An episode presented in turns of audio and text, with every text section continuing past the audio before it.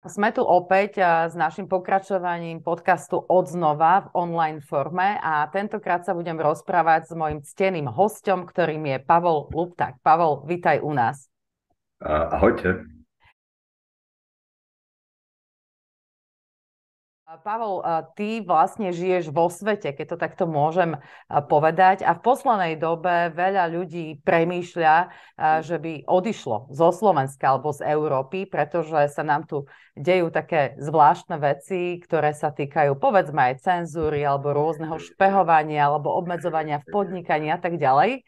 A ty máš teda skúsenosti so životom takého nomáda, a ja by som sa chcela dneska s tebou rozprávať a podeliť sa vlastne o informácie práve na tú tému, že či sa dá v podstate takto nejako odísť, pre koho je to vhodné a aké sú vlastne možnosti hýbať sa takto vo svete. Ty žiješ dosť veľa v, v krajinách ako Paraguaj, Uruguay, ale momentálne si teda v Európe. Povedz, Taliansku. Taliansku. Tak a povedz, čo teba vlastne viedlo k takémuto premyšľaniu? Akože vadili ti nejaké reštrikcie na Slovensku, čo sa týka podnikania, alebo tá atmosféra, alebo ako to s tebou vlastne je? Mm, toto moje rozhodnutie bolo podmienené nejakým takým mojim ideologickým rozložením. A ja som totiž voluntarista, to znamená, že myslím si, že všetky vzťahy na svete by mali byť obojstranne dobrovoľné. Mm-hmm. A keď poviem, že všetky, tak, tak mám na mysli všetky nielen medzi partnermi, ale aj medzi zamestnancom, zamestnávateľmi, a medzi kamarátmi a tak ďalej. A, a okrem toho, že som voluntarista, tak som tzv. radikálny voluntarista, čo znamená, že nielen to, že si myslím, že vzťahy by mali byť e, obe, dobrovoľné, ale myslím si, že uh, odmietam akékoľvek jednostranne vynúcované vzťahy a snažím sa z akých takýchto nedobrovoľne jednostranne vynúcovaných vzťahov vystupovať. Mm-hmm. A taký typický jednostranný, jednostranný vynúcený vzťah je vzťah občana so štátom, kedy vlastne ten štát prakticky v neobmedzenej miere vynúcuje množstvo pravidiel a nezmyselných regulácií a nezmyselných pravidel voči tomu človeku a ten človek to jednoducho musí akceptovať a, alebo má ďalšie možnosti a odísť zo systému. A ja som si vlastne už pred veľa rokmi povedal, že a cítim sa dosť nekomfortne, keď musím napríklad platiť rôzne poplatky, ktoré nechcem platiť, mm-hmm. alebo uh, vzťahujú sa na mňa, na mňa rôzne obmedzenia alebo povinnosti, ako napríklad brahná povinnosť, uh, ktorá nechcem, aby sa na mňa uh, nejakým spôsobom vzťahovala. A preto som začal rozmýšľať nad tým, že akým spôsobom sa oslobodiť. A to sa týka ako ekonomickej, tak nejakej e, individuálnej alebo osobnej slobody. Mm-hmm. A začal som hľadať rôzne krajiny, a rôzne časti môjho života som začal decentralizovať do rôznych krajín. Takže momentálne, môžem, môžem to nejako zosumarizovať. Áno, jasne, sumarizuj. Stále som občan Slovenska, ale napríklad rezidenciu už nemám ani na Slovensku, ani v Európskej únii. A mám rezidenciu v Paname a v Paraguaji, chcem získať rezidenciu teraz v Uruguayi. A súčasné bankový účet používam napríklad v Gruzinsku, mm-hmm. pričom druhú väčšinu transakcií robím vlastne v kryptomenách zdravotné poistenie mám v Spojených štátoch, a vlastne mobilný internet používam od nejakej hongkongskej firmy.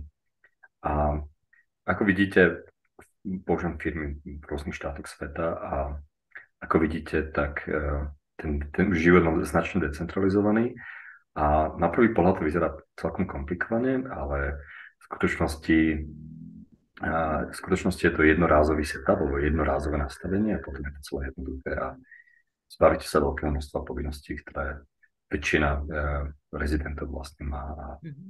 môžete žiť slobodný život. Samozrejme, um, uznal, že nie pre každého to je, niekomu ten súčasný systém vyhovuje a v tom prípade ten človek nemusí robiť nič, ale pokiaľ mu to nevyhovuje a chce zmenu, tak myslím si, že je najvyšší čas, aby sa do toho pustil.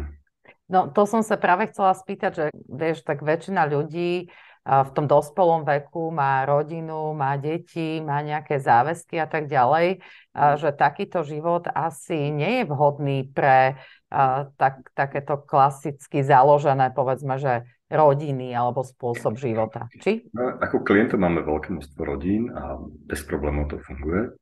Možno by som povedal, že uh, myslím si, že prírodzené je neustále sa stiahovať a hýbať sa a nebyť na jednom mieste. Keď si zoberieme len homo, homo sapiens, tak myslím, že drvivú väčšinu času sme vlastne kočovali a presúvali sa z jedného miesta na, z jedného miesta na druhé. Ale posledných pár tisíc rokov vlastne vďaka poľnohospodárskej revolúcii sme stabilizovaní na jednom mieste, takže keď sa niekto pýta, že čo je normálne a čo je prirodzené, tak nie je normálne byť na jednom mieste, ale je prirodzené sa neustále hýbať. Hej, no on tak ako, vieš, že sa to tak nejak že zmenilo. Minula som robila jeden rozhovor s Tomášom Lukavcom, ktorý takto vlastne pendluje po svete.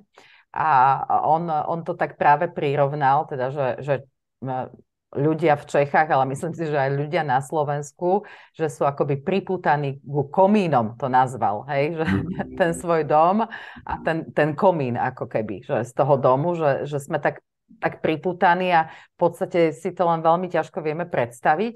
Ty e, sleduješ teda to Slovensko, hlavne teda takto zo zahraničia, ale čo teba najviac e, tak zaujalo v poslednej dobe, čo tu my máme také tie rôzne agendy alebo reštrikcie, e, prípadne, ja neviem, cenzúru, ktorá, ktorá tu začína nejakým spôsobom si hľadať svoje miesto, že človek sa už začína v našich končinách tzv. autocenzurovať, pretože je tu veľa tém, ktoré na ktoré sa nemôžeš ani pýtať, povedzme. Ty si napríklad spomenul tú brannú povinnosť, tak to je jedna z otázok, e, ktorú keď vlastne tu vyriekneš, tak si úplne vysmiatý, pretože je jasné, že to tak vraj nie je, že, že by si mohol byť nejakým spôsobom mobilizovaný. Takže mňa by zaujímalo, že ako to ty sleduješ, ako to vnímaš a, a čo, čo je z toho pre teba, povedala by som, že prekvapivé. Um, tak toto sa netýka len Slovenska, ale celej Európskej únie. Uh, môžem povedať, že dlhodobo Európska únia a v Európskej únie bola nízka ekonomická sloboda. Nízka ekonomická sloboda znamená to, ako sa ľahko podniká, aké vysoké daňové a byrokratické zaťaženie a tak ďalej. No. Že zakladať firmy posledných 20 rokov nebol dobrý nápad Európskej únie. Sú podstatne lepšie krajiny, kde sa dá založiť firma podnikať bez byrokracie a bez vysokých daní. Ja osobne mám ešte stále historicky tri firmy na Slovensku a môžem povedať, že by som si žiadnu na Slovensku nezaložil, lebo nedáva mi to žiadny, žiadny zmysel, obzvlášť keď, keď je podstatne lepšie používať firmy v nejakých uh, krajinách s vyššou ekonomickou slobodou. A to je ekonomická sloboda. Ale čo sa stalo posledných pár rokov, posledné 2-3 roky, možno to spustila tá pandémia, je, je, že sa začala podľa mňa dosť zásadne obmedzovať eh, osobná sloboda, ktorá v Európe historicky vždy bola a v Európu som vždy pokladal za eh, najslobodnejší kontinent, kde si každý môže povedať, čo chce a kde nie je cenzúra a tak ďalej. Bohužiaľ, toto sa postalo posledných pár mesiacov zmenilo. Na Slovensku máme monopol na pravdu, ktorý sa volá Národný bezpečnostný úrad, ktorý de facto bez súdneho príkazu môže eh, zaviesť, scenzurovať hociakú stránku na Slovensku sa spustil e, masívny boj proti dezinformáciám a, a čo mi príde úplne absurdné, pretože myslím si, že, že, že mali by sme mať tak slo, medzi tú základnú slobodu slovo patrí aj to, že budeme počúvať veci, ktoré sú nám nepríjemné, s ktorými sa nestotožňujeme a tak ďalej. Takže toto je taká ďalšia vec, čo sa e, zhoršila teraz posledné dva mesiace, teda od začiatku roka, vidíme, že inštitúcia, ktorú sme nikdy nepočuli, ako uh, vlastne Rada pre mediálne služby, začala teraz, uh, získala vlastne zo zákona uh, možnosť uh, nejako byrokraticky ničiť akože tvorcov digitálneho obsahu a youtuberov a tak ďalej. Napríklad ľudia, ktorí si, ktorí si zarábajú obsahom, tak musia získať nejakú autorizáciu. To je, čo to je za blbosť, aby nejaký štátny úrad rozhodol o tom, že kto si bude môcť čo vysielať. Takže e, vidím to ako veľký, veľký problém. A na začiatku, tá cenzúra prichádza pomaly, na začiatku vlastne e, boli najskôr zablokované nelicencované, ne, nelicencovaný online gambling alebo nelicencovaný online hazard a postupne sa to rozširuje napríklad na stránky, ktoré šíria údajne dezinformácie a, a ruská propaganda a tak ďalej. Takže a, ja si myslím, že, že, že zákazy, to je, to, to je tá posledná možnosť, ktorú by sme mali voliť v slobodnej spoločnosti, pretože e, potierajú sa doslova nejaké, nejaké prvky slobody alebo slobody, slobody vyjadrovania a tá cesta osvety bohužiaľ to nefunguje. Ja si myslím, že to má úplne opačný efekt a, to, že sa vlastne, to, že napríklad Facebook a zakázal, zakázal a zmazal nejaké, nejaké webové stránky konšpirátorov a ľudí, ktorí šíria dezinformácie, tak celé sa to len zhoršilo tým, že tí ľudia sa prešli na Telegram, ešte viac sa radikalizujú a ešte viac sa tá spoločnosť polarizuje a tak ďalej, pretože keď my zakážeme jednej, jednej skupiny, jednej skupine ľudí rozprávať sa s druhou skupinou ľudí, tak obe tie skupiny sa polarizujú, pretože tam prestane tá výmena názorov vlastne. A to je presne to, čo sa stalo, stalo teraz a, a pokladám to za vážny problém, ano, že, že my, my, sme, my, my sme vlastne zakázali uh, ľuďom hovoriť alebo počúvať tie, tie nepríjemné veci, ktoré nechceme počúvať. Takže uh, akurát včera alebo prevčera som pozeral porovnanie vlastne uh, demokracii v rozvoj, rozvojovom svete a, a jedna z vecí, ktorá ma prekvapila, je, že v Čechách a na Slovensku je, došlo k nejakej celkom zásadnej degradácii a demokracie a v porovnaní napríklad s Uruguayom, kde mm-hmm. tá demokracia na vyššom stupni. Tým nechcem povedať, že demokracia je nejaký, uh, nejaký ideálny systém, práve ja mám veľké výhrady voči demokracii, ale uh, medzi to patrí napríklad tá cenzúra. Mm-hmm. V Latinskej Amerike si nikto cenzúru nevie predstaviť. No, keď som Argentinčanom alebo Uruguayčanom, alebo aj Paraguayčanom hovoril o cenzúre na Slovensku, tak uh, nechápali, že niečo takéto vôbec je a že to príde ľuďom normálne.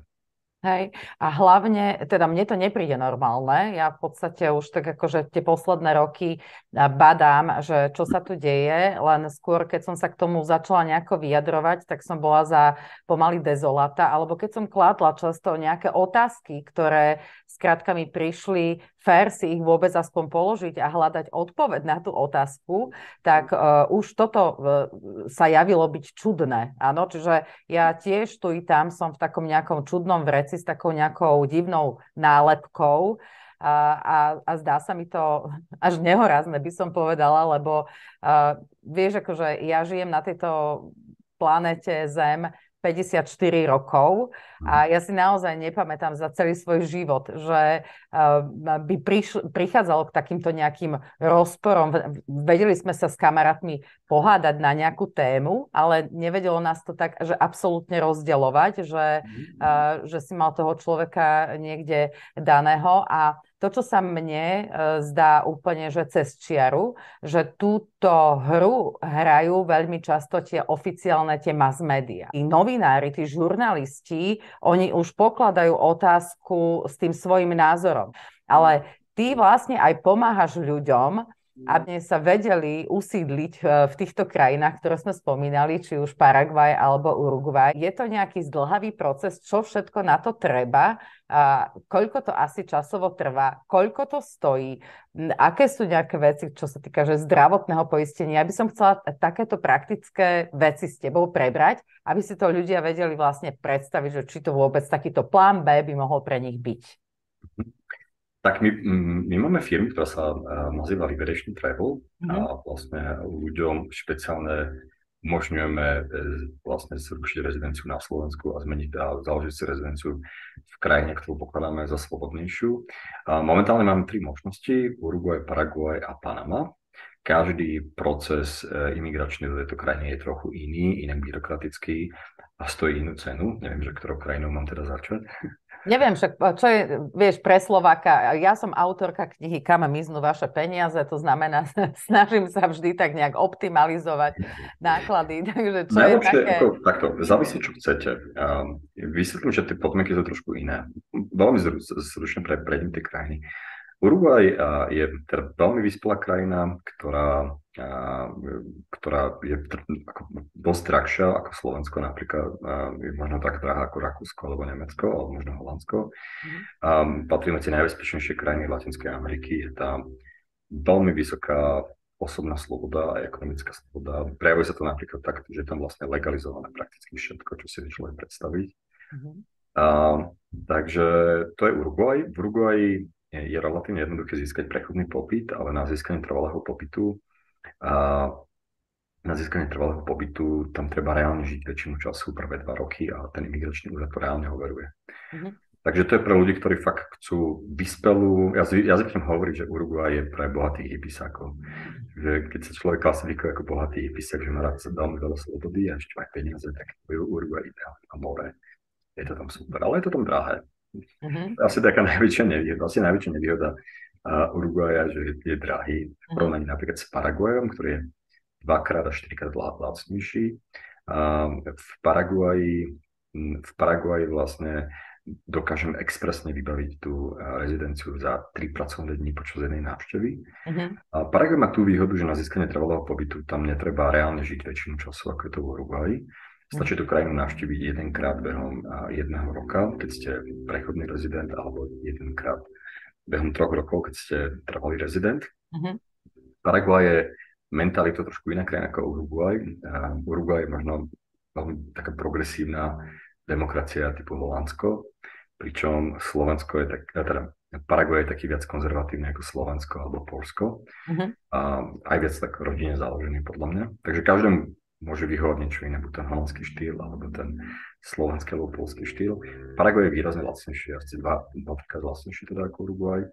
A stačí tá jedna návšteva a my ďalšie návštevy vybavíme základne na základe spolnomocnenia Uh-huh. A behom troch mesiacov je, dvoch, troch mesiacov rezident dostane občianský preukaz.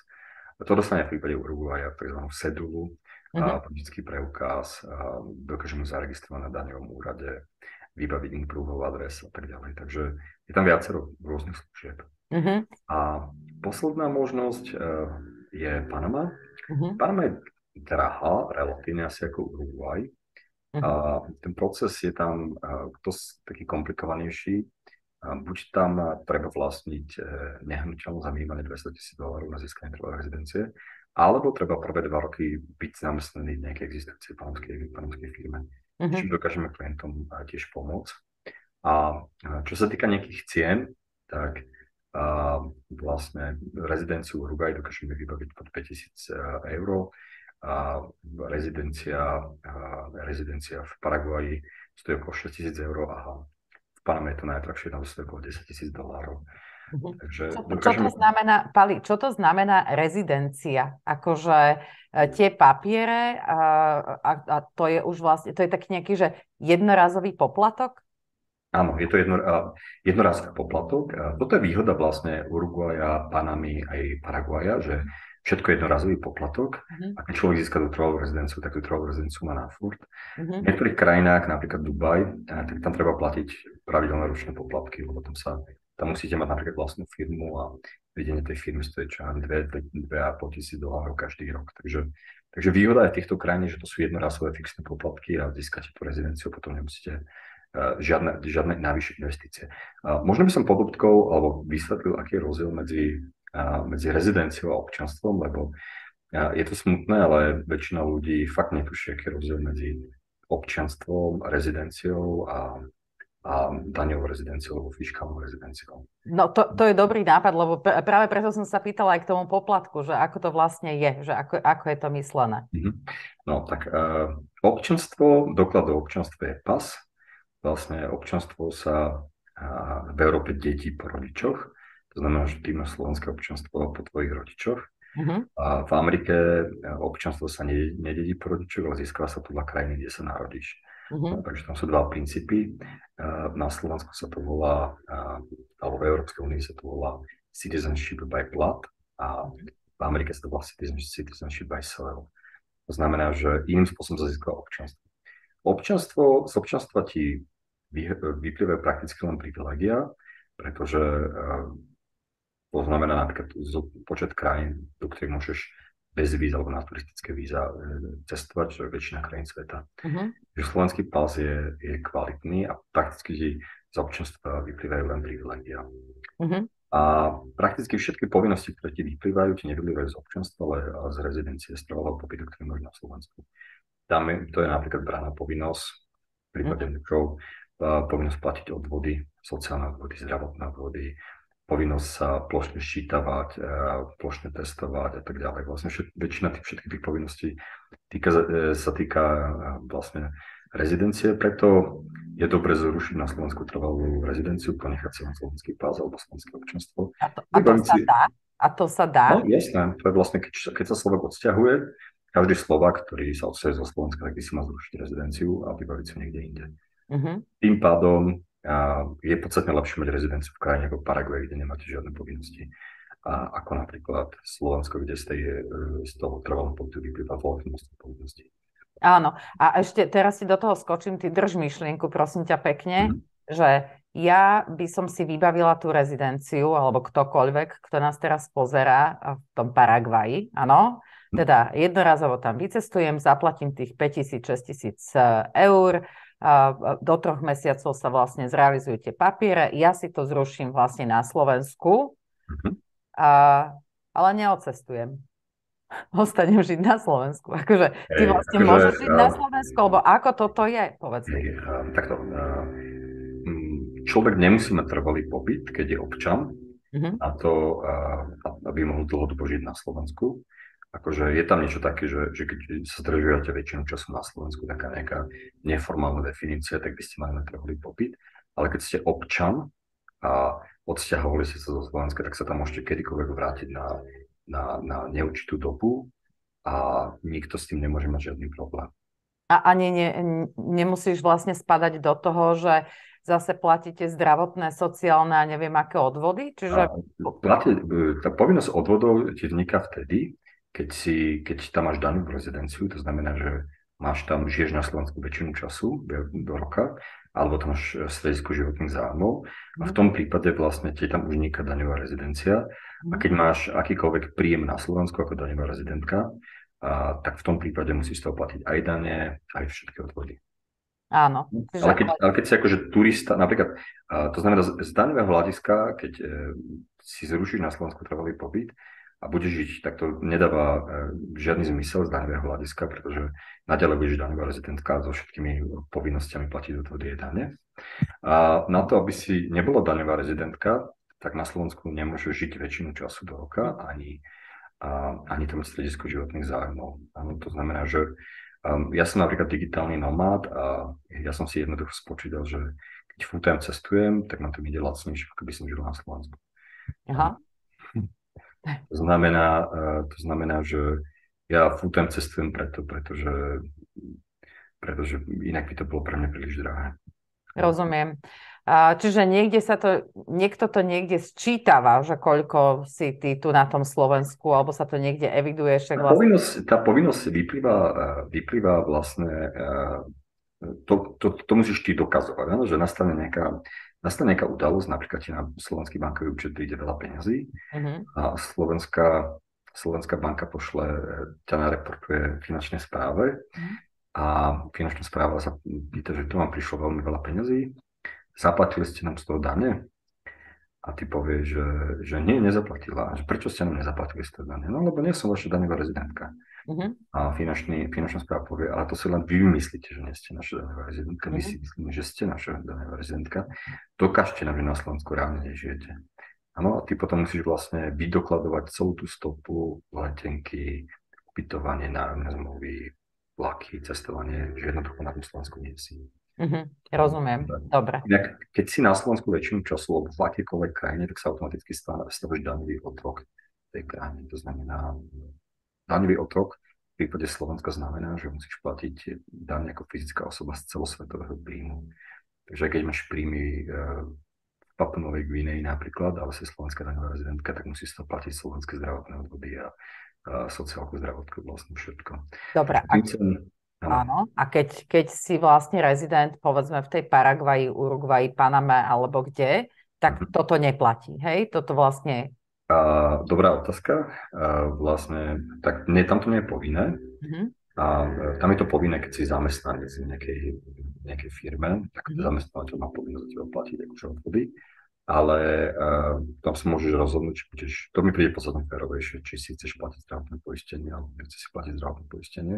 Uh-huh. A my ako digitálni nomádi si platíme globálne zdravotné poistenie, to znamená, je veľa spoločností na trhu, ktoré nás dokážu poistiť. A tým pádom, keď sa nám hoceké krajine čokoľvek stane, tak vlastne zaplatíme to v hotovosti, pýtame si bločky alebo faktúry od lekára a tie oskenujeme, prepušťujeme do poisťovne a všetko nám preplatí. Takže použijeme globálnu zdravotnú poisťovňu. Tak a to som sa chcela spýtať. Koľko stojí taká globálna zdravotná poisťovňa digitálneho nomáda Pala Luptaka? Uh, ja to mám uh, už relatívne drahé, lebo som starý, mám 43 rokov. Aha. To znamená, že platím nejakých 140 eur mesačne. Uh-huh. Som mal 20 rokov menej, tak platím polovicu z toho napríklad. Uh-huh. To znamená, že to, čo platím, je reálne zdravotné poistenie, lebo to čo, to, čo si väčšina ľudí platí na Slovensku, nie je zdravotné poistenie, ale zdravotná daň, lebo to závisí od ich výšky príjmu.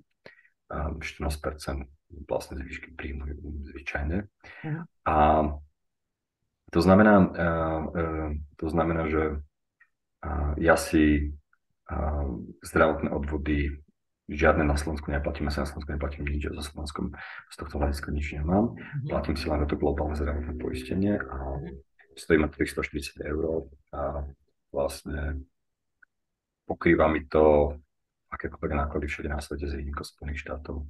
Uh-huh. To je normálny balíček, ktorý si dá vyklikať, vyzerá to ako poistenie, havarijné poistenie auta. Keby som platil dvakrát viac, tak mám, čo ja viem, mm, podstatne väčšie, väčšie plnenie, no, podstatne väčšie plnenie, uh-huh. prípadne eh, nižšiu spoluúčasť, prípadne mi preplatia eh, laserové operácie očí, alebo mi uh-huh. kompletne preplatia zubára a tak ďalej. Takže v závislosti od toho, koľko, ako sa človek cíti, uh-huh. môže platiť zdravotné poistenie, aké chce a podľa toho dostane služby. Čo mi príde podstatne férovejší model ako to, čo máme na Slovensku, čo je oligopol troch zdravotných poisťovní, ktorí si, ktoré, si, ktoré, si, ktoré si vydupali a vylobovali, že Slováci musia ako fyzické osoby platiť 14% zdravotných odvody zo svojho akéhokoľvek príjmu. Mm. Čo príde úplne absurdné. No, takže ty vlastne platíš zdravotné odvody z prenajmu bytu napríklad, a, alebo z predaja krypto. To nikde na svete nie je takáto vec. Mm-hmm. Ale lobby na Slovensku zdravotných poistení bolo dostatočne dobré na to, že sa to presadilo. A presne toto mi vadí, áno, aby som bol uh, zákazník nejakého oligopolu, nejakých zdravotných poisťovní. Jednoducho chcem si vyber, vy, vyberať na globálnom uh, svetovom trhu a nie z nejakých konkrétnych spoločností, ktoré mi niekto nutí len kvôli tomu, že som rezident. Tak, čiže my sme si teda vlastne povedali aj tie rozdiely medzi tým, že občianstvo, rezident a, a tieto veci. Potom je tam daňová rezidencia. Daňová rezidencia, to ešte, daňová rezidencia vlastne nezávisí, častokrát nezávisí od trvalého pobytu a, a, a, vlastne občianstva. Môžeš mať občanstvo ľubovolného štátu, trvalý pobyt v Paraguaji, ale keď si druhú väčšinu času na Slovensku, a, tak sa stávaš automaticky daňový otrok Slovenska alebo v inej krajine. Väčšinou Mi to... páči, ako to hovorí, že daňový otrok. No, daňový otrok je to, ja, otrostvo je to, čo si dobrovoľne nevyberáš. Áno, že ja, ja rozumiem, čo hovoríš, len že... sa mi páči, ako to tak otvorene rozprávaš, že, že skrátka takto... Ja si myslím, že veci treba nazývať správnymi menami. A... Ja si to myslím tiež, že mne, mne je to veľmi sympatické, mne sa to páči a dúfam, že mi nevypnú kanál po tomto rozhovore. No, treba si to uvedomiť, akože ja som, eh, dneska som čítal akurát necenzurovanú verziu ChatGPT, že aký rozdiel medzi daňami a krádežou, tak napísal, že principiálne žiadny. Jediný eh, z morálneho hľadiska žiadny, teda eh, z morálneho hľadiska žiadny, obo, oboje krádež, rozdiel je v tom, že dane sú legálne. Áno. Ja dane vnímam ako legalizovanú krádež. A, mm. Takže, a e, ešte taká dôležitá vec, možno podotknúť, že Slováci, slovenské občania a, musia mať niekde daňovú rezidenciu. Mm-hmm. A to znamená, že keby si väčšinu času cestovala napríklad a v žiadnej krajine by si nebola len pár dní, alebo by si full time cestovala a nikde by si nemal trvalý pobyt, uh-huh. ani z hľadiska životných záujmov, tak si ťa e, slovenský štát uzurpuje Aha. daňového otroka len na základe z titulu, z titulu občanstva. Uh-huh. Áno, povie, že tak to vôbec nevadí, že žije na Slovensku a že vlastne na Slovensku nič nemajú, pretože si náš občan a budeš na, na, na daňový otrok. Uh-huh. Úžasné. Ja si myslím, že všetci ľudia by mali začať používať e, rezidenti, ale daňoví otroci a by si to lepšie uvedomili. Áno, že ne, veľa takýchto vecí podľa mňa e, sú v spoločnosti nastavené tak, aby si e, ľudia neuvedomovali skutočný charakter tých vecí. Myslím si, že zamestnávateľe by napríklad nemali platiť odvody za zamestnancov, ale mali by to, mali by to byť prenášané priamo na tých zamestnancov, aby tí ľudia reálne tých 50% vlastne peňazí, čo zarobia po svoj tomu štátu a potom by, alebo ešte viac, a potom by akože videli, videli vlastne to skutočne daňové zaťaženie neskrýva len nejaká superhrubá mzda alebo niečo podobné. Áno, lebo to, to vôbec nie je, že 50%, ja minule som sa rozprávala na túto tému, a v takom kruhu priateľov a tak som si to tak akože zobrala, že e, človek v podstate zaplatí, teda respektíve zo super hrubej mzdy, povedzme 1600 eur, príde na účet 820 eur, 829, hm. hej. Takže je to naozaj, že, že takmer 50%, no nech je to 49%, ale potom, čo sa vlastne stane potom? Človek vojde do obchodu, nakúpi za tie peniaze, máme DPH 20%, bežný človek si to nemá kde odpočítať, takže zase ešte z tých 50%, čo dostane tú výplatu, e, sa mu ukrojí vlastne na DPH. Hej. Čiže keby si to ľudia takto spočítali potom, že keď náhodou kúpiš nejaké uh, pivo, víno, cigarety, niečo, benzín natankuješ, máš tam spotrebné dane, že keď vlastne človek by si to do dôsledkov zrátal, tak by sme prišli možno, že k tomu, že z toho, čo ty zarobíš, reálne ostane, ja neviem, 30%, hej? Mm-hmm. Takže, takže nazývaš to dobre tým otroctvom, že v podstate... Podľa konzervatívneho inštitútu, na ktorom čelo je Peťo Gondra, môj kamarát, mm-hmm. tak je celkové, celkové daňové zaťaženie na Slovensku za rok 2022 bolo takmer dve tretiny No, tak dobre som to celkom vyratala. Na dve tretiny roka uh, reálne pracuješ pre štát alebo proste pre služby, ktoré si dobrovoľne nevyberáš, ale jednu tretinu roka pracuješ pre, pre niečo, čo skutočne chceš a si, si ochotná kúpiť a zaplatiť. Mne napríklad toto príde úplne šialené, toto číslo mi príde úplne šialené a som vlastne prekvapený, že väčšina ľudí to rešpektuje a dve tretiny života proste pracuje pre niečo, čo si dobrovoľne nevyberá. A toto je podľa mňa aspekt otroctva, si myslím. Takto, takto nejako funguje otroctvo, že pracuješ väčšinu času pre, nie, pre nieko, čo si dobrovoľne nevyberáš. Takýto podcast šikovný robíme. Sme to takto akože nazvali, ale tak ono v podstate nazývať veci pravými menami je zdravé a hlavne v dnešnom svete, ja som sa dneska zase dočítala, že knihy jedného autora Dála v podstate začali prepisovať, lebo sú tam nejaké výrazy, ktoré sa veľmi nezhodujú s tým jemným slovníkom, aký je momentálne v dnešnej dobe treba presadzovať. Čiže my, my normálne, ja, ja som sama zvedavá, že kam toto celé zajde ešte akože o pár týždňov, mesiacov, rokov, pretože tam, tam bol taký nejaký príklad, že bol tam nejaký akože obezný chlapec, e, povedzme, že, že, že tučniak Maťo, áno, ale nemožno to takto nazývať, tak to v tej knižke vlastne prepísali, že na ohromného chlapca, alebo ohromného veľkého Maťa, hej, že, že už sa tu tak hráme s tými slovičkami, že my vlastne odchádzame v mnohých prípadoch od uh, úplne že podstaty. Jediné, čo sa mi páčilo, že v tej knihe prepísali, že sliepky sú hlúpe, lebo uh, sliepky naozaj nie sú hlúpe. To ako musím povedať, že tie... stojím za sliepkami, to sa mi páčilo, ale, ale inak, aby človeku, ktorý je už neviem koľko, 20 rokov po smrti a, a, a, a je vlastne preslavený na celom svete, začali prepisovať slovička v knihe, lebo teraz to máme takúto akože akurátnu dobu, ale že sa tam nejakí ľudia vzopreli, myslím, že v Británii, takže vydali obidve verzie, aj pôvodnú a aj s tým upraveným názvoslovím. Takže... Mne to príde akože veľmi absurdné, ale zase keď to väčšina ľudí chce, tak nech to má. Um, akože, uh, čo je podľa mňa veľkým prejavom kognitívnej dizonancie, uh, špeciálne na Slovensku, je to, že uh, máme jasnú inštitúciu, ktorá dokáže cenzurovať čokoľvek bez súdneho príkazu. A vlastne blacklisty sa rozširujú a tí ľudia na Slovensku stále tvrdia, že tu nemáme žiadnu cenzúru. Teda ako mňa zaujíma, že, že aké weby musia ešte cenzurovať, aby už prehlasili, že tú cenzúru máme Mm-hmm. Kedy vlastne tá cenzúra uh, nachádza, lebo podľa tej, tej také holistické definície cenzúry, tak to, tá cenzúra to už niekoľko rokov. Áno? Jednoducho štát znemožňuje ľuďom pristupovať na webové stránky, ktoré chcú a je úplne irrelevantné, áno? A čo je na tých stránkach. Takže, takže toto je ten problém, že veľa ľudí si vôbec nedokáže pripustiť a nielen cenzúru, ale napríklad aj digitálnu totalitu.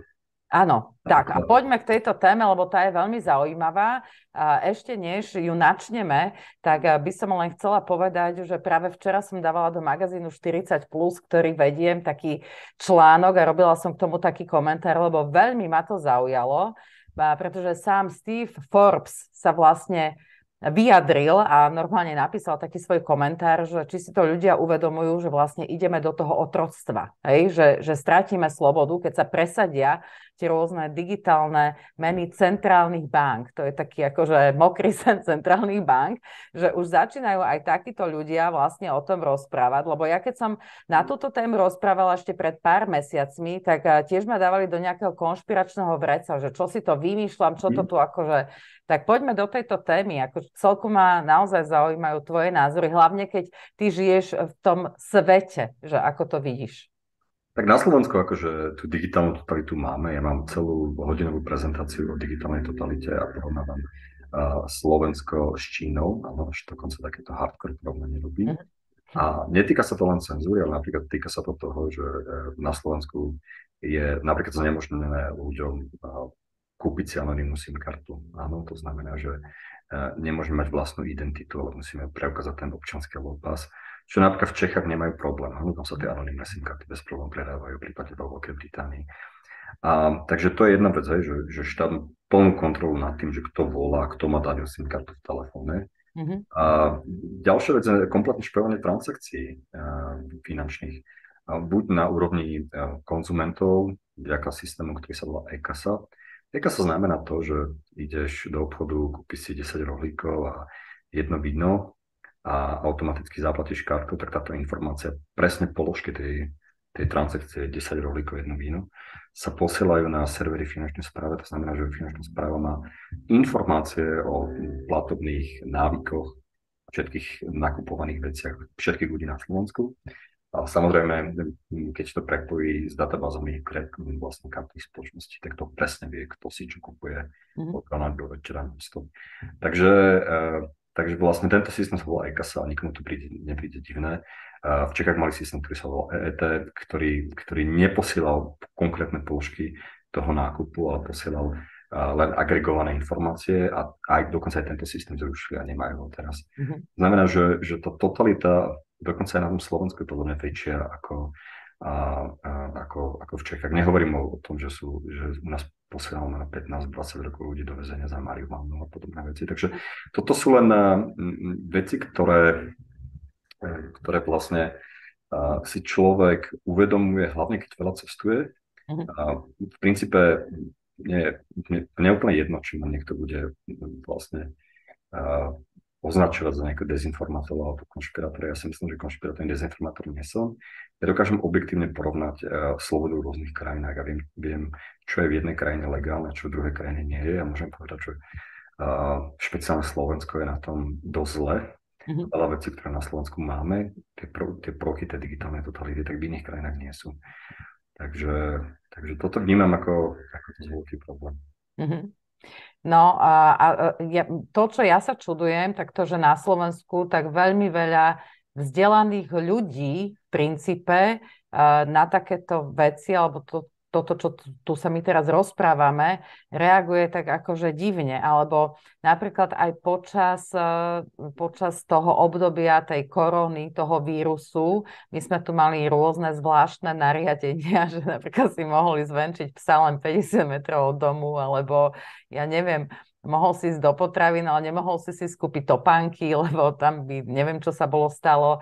Eh, však eh, asi vieš, že mali sme tu tie celonárodné testovania a kedy, keď sa to spravilo, tie testovanie, tak vlastne odtedy národ ochorel. Ale eh, väčšina tých vzdelaných ľudí práve, že akoby držala stranu týmto nariadeniam a čo oni nie, nielen, že, že čušali, oni ešte aj nahlasovali, že vlastne tu vznikol taký až udavačský systém, a, takých tých, že zodpovedných ľudí, ktorí tomu rozumejú, že všetko má byť transparentné a perfektné a podľa mňa sa v tomto tí ľudia takže zaciklili. Ja zase nazvem veci správnymi menami. Dobre. Je vlastne nejaká kategória ľudí, ktorá, ktorá žije v každej dobe. ja os- osobne ich nazývam spalovači. Mm-hmm. Sú, to sú tí vzorní občania, ktorí vlastne akože e, nakladajú tých židov do tých vagónov a deportujú do koncentračných táborov a, alebo, alebo proste vzorne kúpia do štebe a reportujú. Tak tento druh ľudí je, je podľa mňa štatisticky v každej dobe, v každej populácii a hlavne keď je kríza alebo nejaký špeciálny e, proste režim, tak namiesto toho, aby reflektovali svoju, svoju vlastnú vnútornú morálku, mm-hmm. tak, e, tak nasledujú e, aktuálny zákon alebo aktuálne regulácie. Takže tu by som možno len podotkol to staré známe pravidlo, že najväčšie množstvo obetí mŕtvych na svete nespôsobili ľudia, ktorí porušovali zákony, alebo tí, čo ich nasledovali. Mm-hmm. Takže, takže tým chcem povedať, že tí spalovači sa vlastne prejavujú aj v tejto dobe. A e, proste ja si myslím, že nezávisle od toho, aká je doba, nezávisle od toho, aká je, aká je kríza, tak e, človek v prvom rade musí používať vlastný mozog a musí mať nejakú vlastnú stabilnú morálku, alebo minimálne, keď ju on nemá, tak nájsť niekoho v svojom prostredí, ktorý má jasnú morálku a nasledovať toho človeka, ale nejaké eh, proste nezmyselné zákony. Ako... Ja, som, ja, som, ja sa priznám, ja som anarchista. Ako, vysvetlím, ten, ten, ten anarchizmus vyplýva z toho, že, že, že ja musím byť anarchista, lebo som, lebo som ortodoxný voluntarista. To znamená, že nie len, že vlastne si myslím, že všetky vzťahy by mali byť dobrovoľné, ale, ale odmietam jednostranne vedúce strany zo štátu. Takže tým pádom proste štát je podľa mňa agresor a monopolné násilie, čo určite. A preto si myslím, že lepšia spoločnosť by, bolo, by bola bez toho monopolu, monopolu nielen na násilie, na množstvo ďalších vecí. Mm-hmm. Takže a, a toto je podľa mňa problém, že a, väčšina ľudí a, skutočne ten štát vníma ako autoritu a to aj napriek tomu, že neustále vidia hlúposť tých politikov, aj napriek tomu, že sa s nimi vôbec nestotožňujú, tak vlastne je to ako No to možno súvisí s tým, že hneď ako máme 18 rokov a prestaneme ako autoritu vnímať našich rodičov, tak, tak, to, tak to suplementuje, suplementuje štát pre, pre veľké množstvo ľudí. A že treba niečomu veriť. Áno. A toto je podľa mňa e, skupina tých ľudí, ktorí jednoducho, jednoducho nasledujú niečo, lebo, lebo im to nejaká autorita povedala, ale neriešia nejakú ako subjektívnu morálku alebo niečo podobné. Hej. Takže lebo nemajú, alebo nemajú tak dostatočne rozvinutého zdravú. Mm. A ty, ty, aký máš pohľad, alebo čo si myslíš o tých uh, digitálnych menách, ktorými sa uh, teraz, teda, o ktorých sa tak veľa rozpráva, napríklad v týchto našich končinách uh, často na túto tému a aj som robila rozhovor uh, s Lukášom Kovandom uh, z Českej republiky, dosť veľa a často o tom rozpráva Marketa Šichtažová, myslím, z Čiech, že ľudia si to vlastne neuvedomujú, že čo, čo by hrozilo, tá, tá strata slobody, lebo jedna vec je, že niekto povie, že no ale však ja všetko, čo, však ja chodím do práce, veď ja nemám čo zakrývať, ale ako by si tí ľudia neuvedomujú, že za tými dátami a za tým všetkým môžu byť také rozhodnutia, ktoré, ktoré si v podstate ani nevedia dnes predstaviť, že ja neviem, 20% ten záporné úroky, alebo ja neviem, veď sme tu mali tú koronu, nás tu skúšali. Ja si napríklad viem predstaviť, že ma niekto akože zmapuje, že čo ja viem, že fajčím, pijem kávu, áno, a vozím sa veľa s autom, tak ja neviem, tak mi dajú menší prísun možnosť akože nákupu elektriny, alebo ja neviem čoho, lebo mne už tie veci, ktoré sa tu diali za posledné roky, pri, pripadali, že neuveriteľné, že normálne, že protizákonné, mnohé z nich. Takže mne sa zdá, že kľudne, a, a my totiž to nikdy nevieme, kto bude pri tom gombíku stať tam hore, pri tom rozhodovacom, lebo tí politici ako, ja, ako hovorí môj kamarát, e, vlastne, možno mi to napadlo teda, že vždy, keď sa zavede nejaká, nejaký totalitný zákon, ktorý tam teraz vyhovuje, pretože akorát neblokuje uh, uh, neblokuje to, čo sa, to, čo sa nám ne, to, čo sa nám páči, tak treba si predstaviť, že výhra teraz tá najväčšia strana, čo je fašisti na Slovensku a budeme mať súčasnú špehovaciu legislatívu. Čo sa stane potom? Ako to zneužíva? No, ako sa tá cenzúra zneužíva a tak ďalej. Lebo tá, my, my, my tu ten framework, vlastne tie zákony máme hotové. Takže, takže treba si predstaviť vždy ten najlepší scénar, podľa mňa. Takže, ale čo sa týka tých, tých vlastne mien, tak asi si mal na, na mysli CBDC, mm-hmm, presne. Central Bank Digital Currencies, čo sú vlastne digitálne meny centrálnych bank. To je pre, toto pre, prakticky predstavuje smrť akéhokoľvek finančného súkromia, mm. pretože uh, vlastne štát a centrálne banky získajú absolútnu kontrolu nad finančnými transakciami všetkých ľudí, nad monetárnou zásobou, uh, dokážu, uh, dokážu vlastne uh, intervenovať do tých transakcií, zastavovať ich, uh, zakazovať ich a tak ďalej. Takže uh, je už niekoľko krajín, ktoré, ktoré sa nejakým spôsobom experimentálne zaviedli CBDC a, a postupne sa to presadzuje vo viac a viac krajinách a keď sa to zavedie na Slovensku a v Európskej únii, čo podľa mňa otázka času, tak to de facto bude znamenať koniec súkromia, finančného súkromia všetkých ľudí.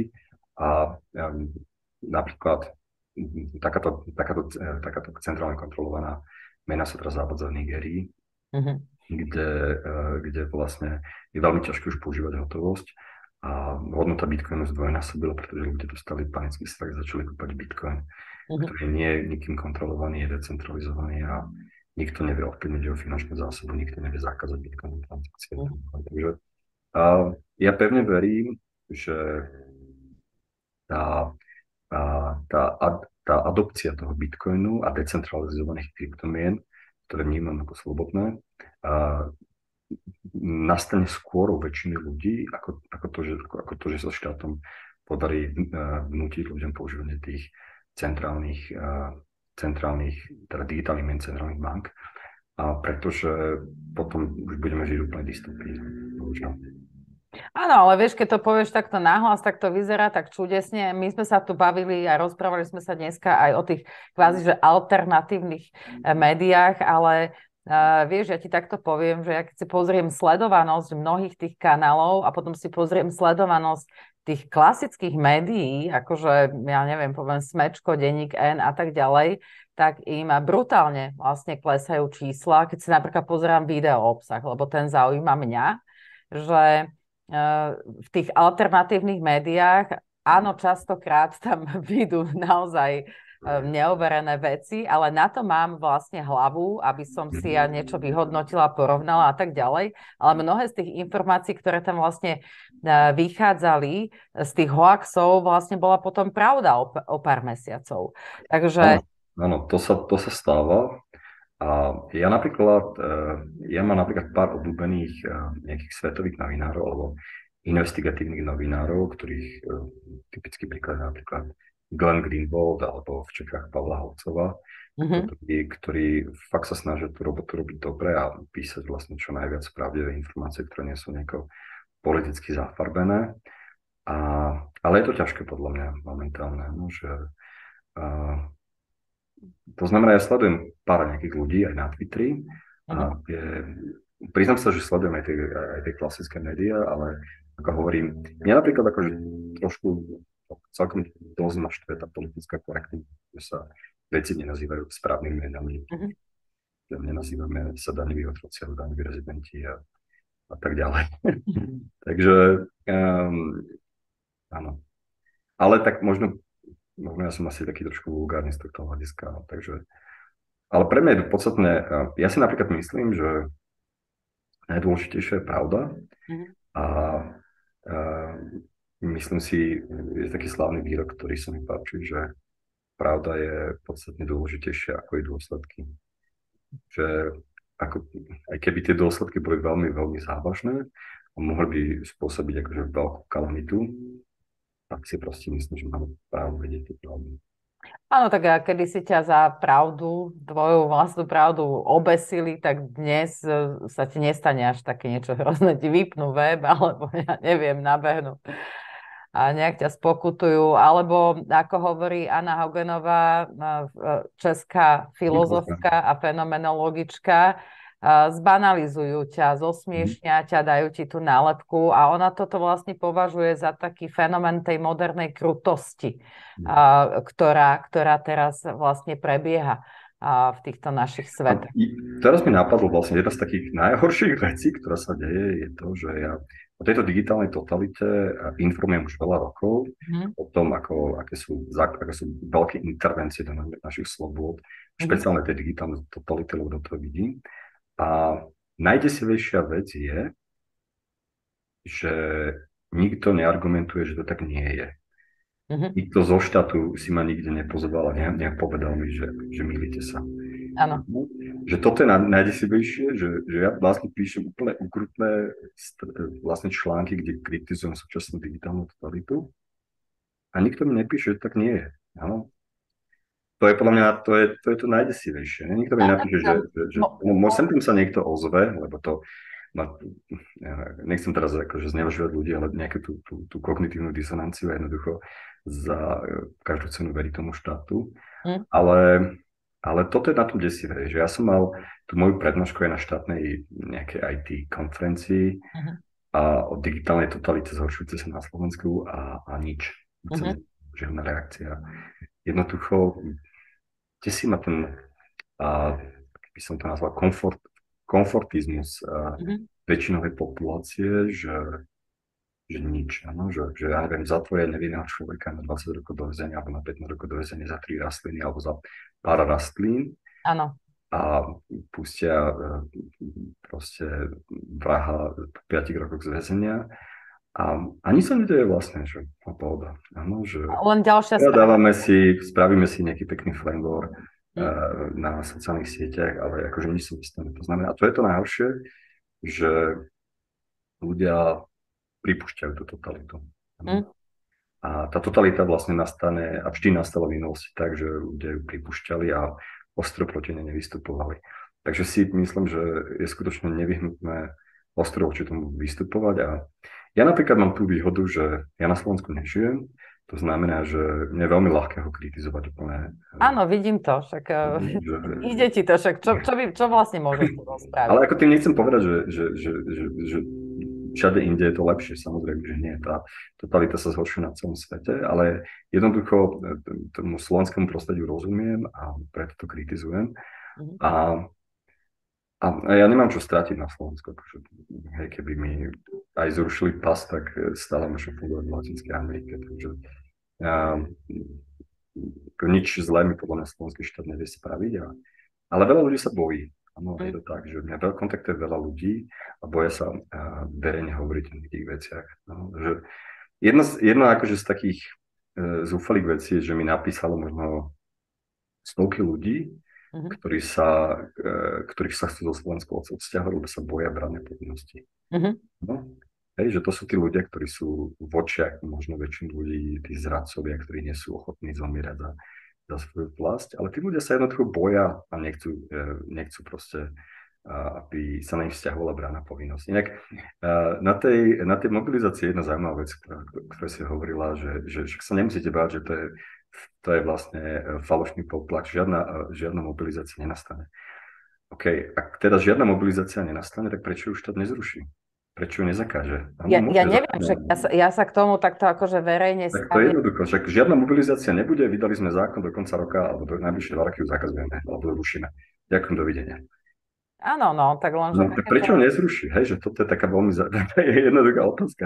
No pretože proste je tam nenulová pravdepodobnosť, že tá mobilizácia uh, môže nastať. A pokým, pokým e, človek má nenulové akékoľvek riziko, tak má právo vlastne eliminovať to riziko a spraviť všetko preto, aby, aby e, typická vec je, e, čo vlastne podávali vlastne začiatkom roka ľudia, to oznámenie o, o mimoriadne vlastne o tom, aby sa zbavili tej, tej mimoriadnej služby.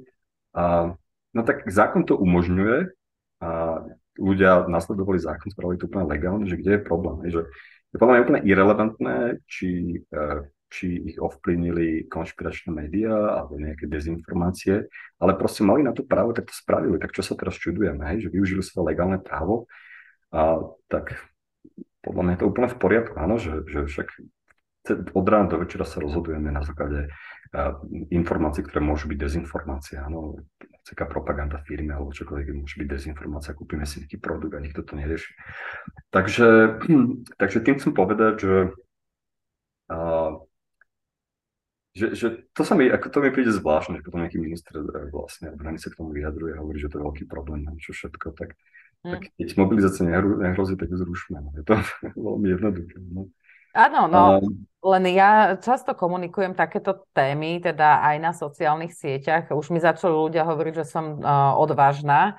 Ale e, ako tu máme vlastne súboj, alebo teda tu, ja tomu hovorím agendu uh, tých, tých genderov 75 či 80, ja už neviem, ja som to prestala počítať, uh, tak som pred pár týždňami sama seba vyhlasila za lúster. Uh, s tým, že teda svietim na cestu a posledný nech ma zhasne že skrátka mám ten pocit, že chcem niektoré, to, niektoré tieto témy naozaj, že komunikovať, ísť v nich do hĺbky, pýtať sa, hľadať tie odpovede a naozaj, že otvárať tým ľuďom trošičku tú hlavu uh, na takéto zamyslenie.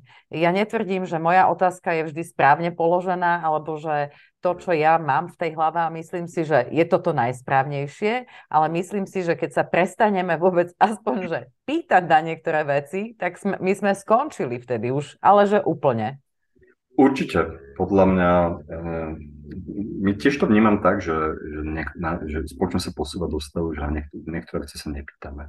Mm-hmm. Nie je to dobré. Ja som, ja som jak človek, ktorý je extrémne tolerantný k akýmkoľvek menšinám, ako som hovoril, tak som voluntarista, to znamená, že keď sa nejakí dva ľudia na niečom dohodnú, tak to rešpektujem, niekde je to čokoľvek. A, takže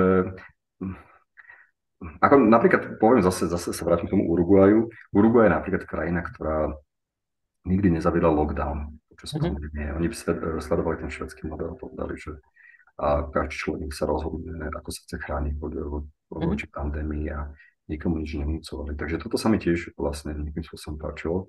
A páči sa mi aj to, že tam fakt skutočne veľmi veľa, veľa vecí legalizovaných. A napríklad je to krajina, kde, eh, kde sú legalizované všetky drogy pre osobné použitie a nikdy zakázané neboli.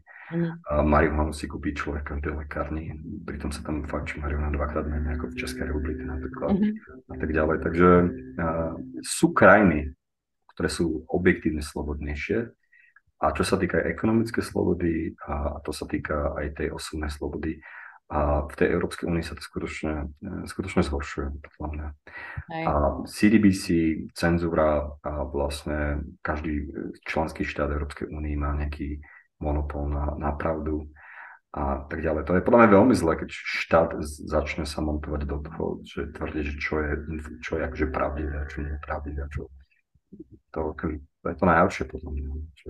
No, po, podľa mňa tiež. A ešte by som a, sa chcela spýtať na jednu z takých praktických vecí a povedzme, dajme si ukážku toho Paraguaja, kde sme teda hovorili, že a, tam tá rezidencia a, stojí teda jednorazovo okolo tých 5 alebo 6 tisíc mm. eur a potom si hovoril, že tie životné náklady sú tam nejak povedzme, že dvakrát nižšie ako v Uruguaji, ale kam by sme ich mohli prirovnať? Že povedzme sa rodina rozhodne, že muž, žena majú dve deti, že odídu žiť do toho Paraguaja a že za akých podmienok sa tam dá niečo, či kúpiť, alebo prenajať, alebo aké sú tam tieto cenové kategórie? Paraguay je asi dvakrát vlastnejšie ako Slovensko.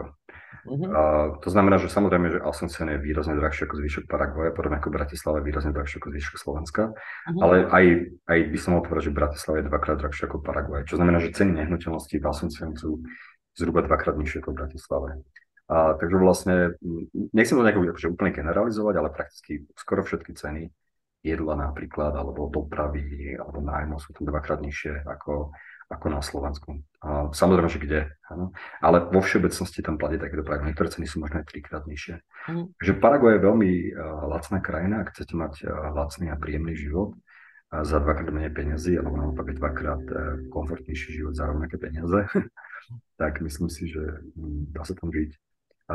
Ja som tam nebol uh, v decembri a v januári, lebo sú tam vysoké horúčily 35-40 stupňov, mm-hmm. čo akože už dosť.